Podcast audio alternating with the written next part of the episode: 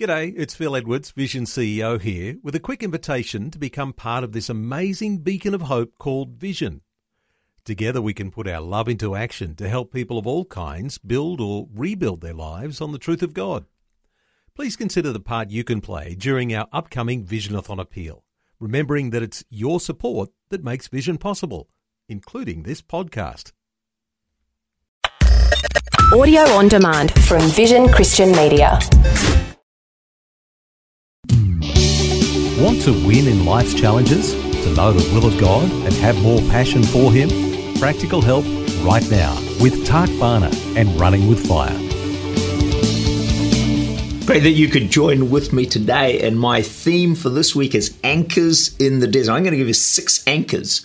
You know, anchors hold a boat steady in the midst of a storm you know so it just it's anchored it's on it's firm it's held down and so we need these anchors when we're going through difficult times because we can get shaken this way that way and lose our bearings and lose our way in 1999, the State Farm Insurance rated the most dangerous intersections for accidents in the US.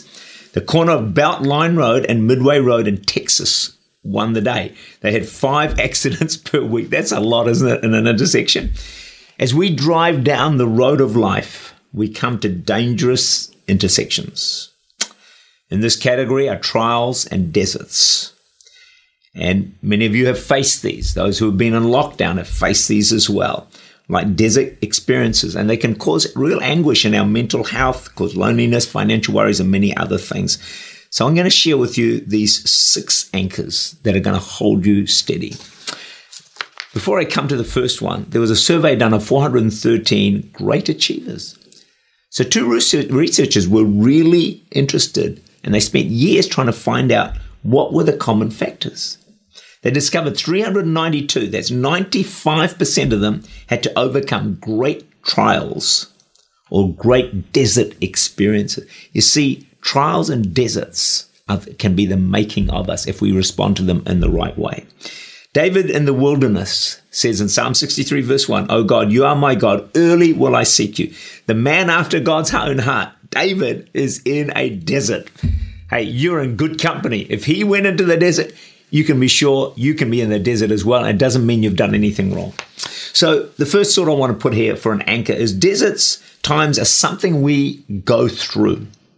Psalm 23, verse 4 Though I walk through, it doesn't say I'll walk into and stay. It says, though I walk through the valley of the shadow of death. So here's a thought for you. God, I think is in most cases, virtually always, ultimately always, leads us into tunnels, not caves. Tunnels have light at the end. It may be dark and you may not see the light, uh, but if you keep going, eventually there's going to be light. In a cave, dead end. There is no light. There is no way out. I've experienced times that I thought, man, I'm in a cave. I'm stuck. How will I ever get through this? Well, eventually I got through it because actually it wasn't a cave, it was a tunnel. And ultimately, we come through whatever darkness it is into heaven, which is only light, and there is no darkness.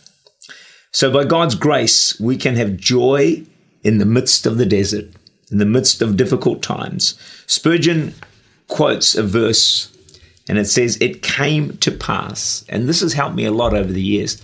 And he just said this trials always pass. And I say it to a lot of people that go through hard time. I said, It'll pass. It will pass. And it's very helpful to know and to understand that. Some of you are saying, But I'm not through my desert yet. Well, stick with me throughout the rest of the week because I've got some thoughts to say or some insights to give you about that later on. You've heard this quote before, but can I repeat it? Difficult roads often lead to beautiful destinations. Are you on a difficult road? Challenging road? Well, it's going to lead to a beautiful destination because God's got good plans in store for you.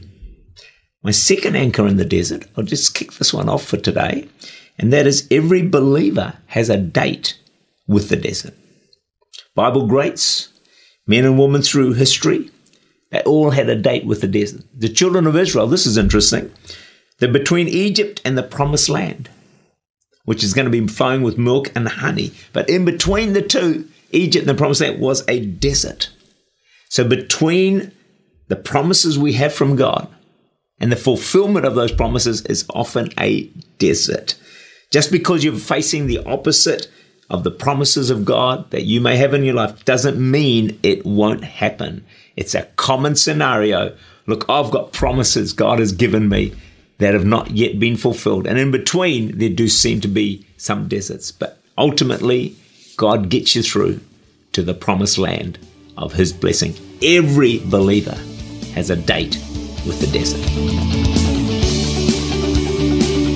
Tak Bhana is the Senior Pastor of Church Unlimited in Auckland, New Zealand. For more information, to make contact, or to listen again, look for Running with Fire at our website vision.org.au.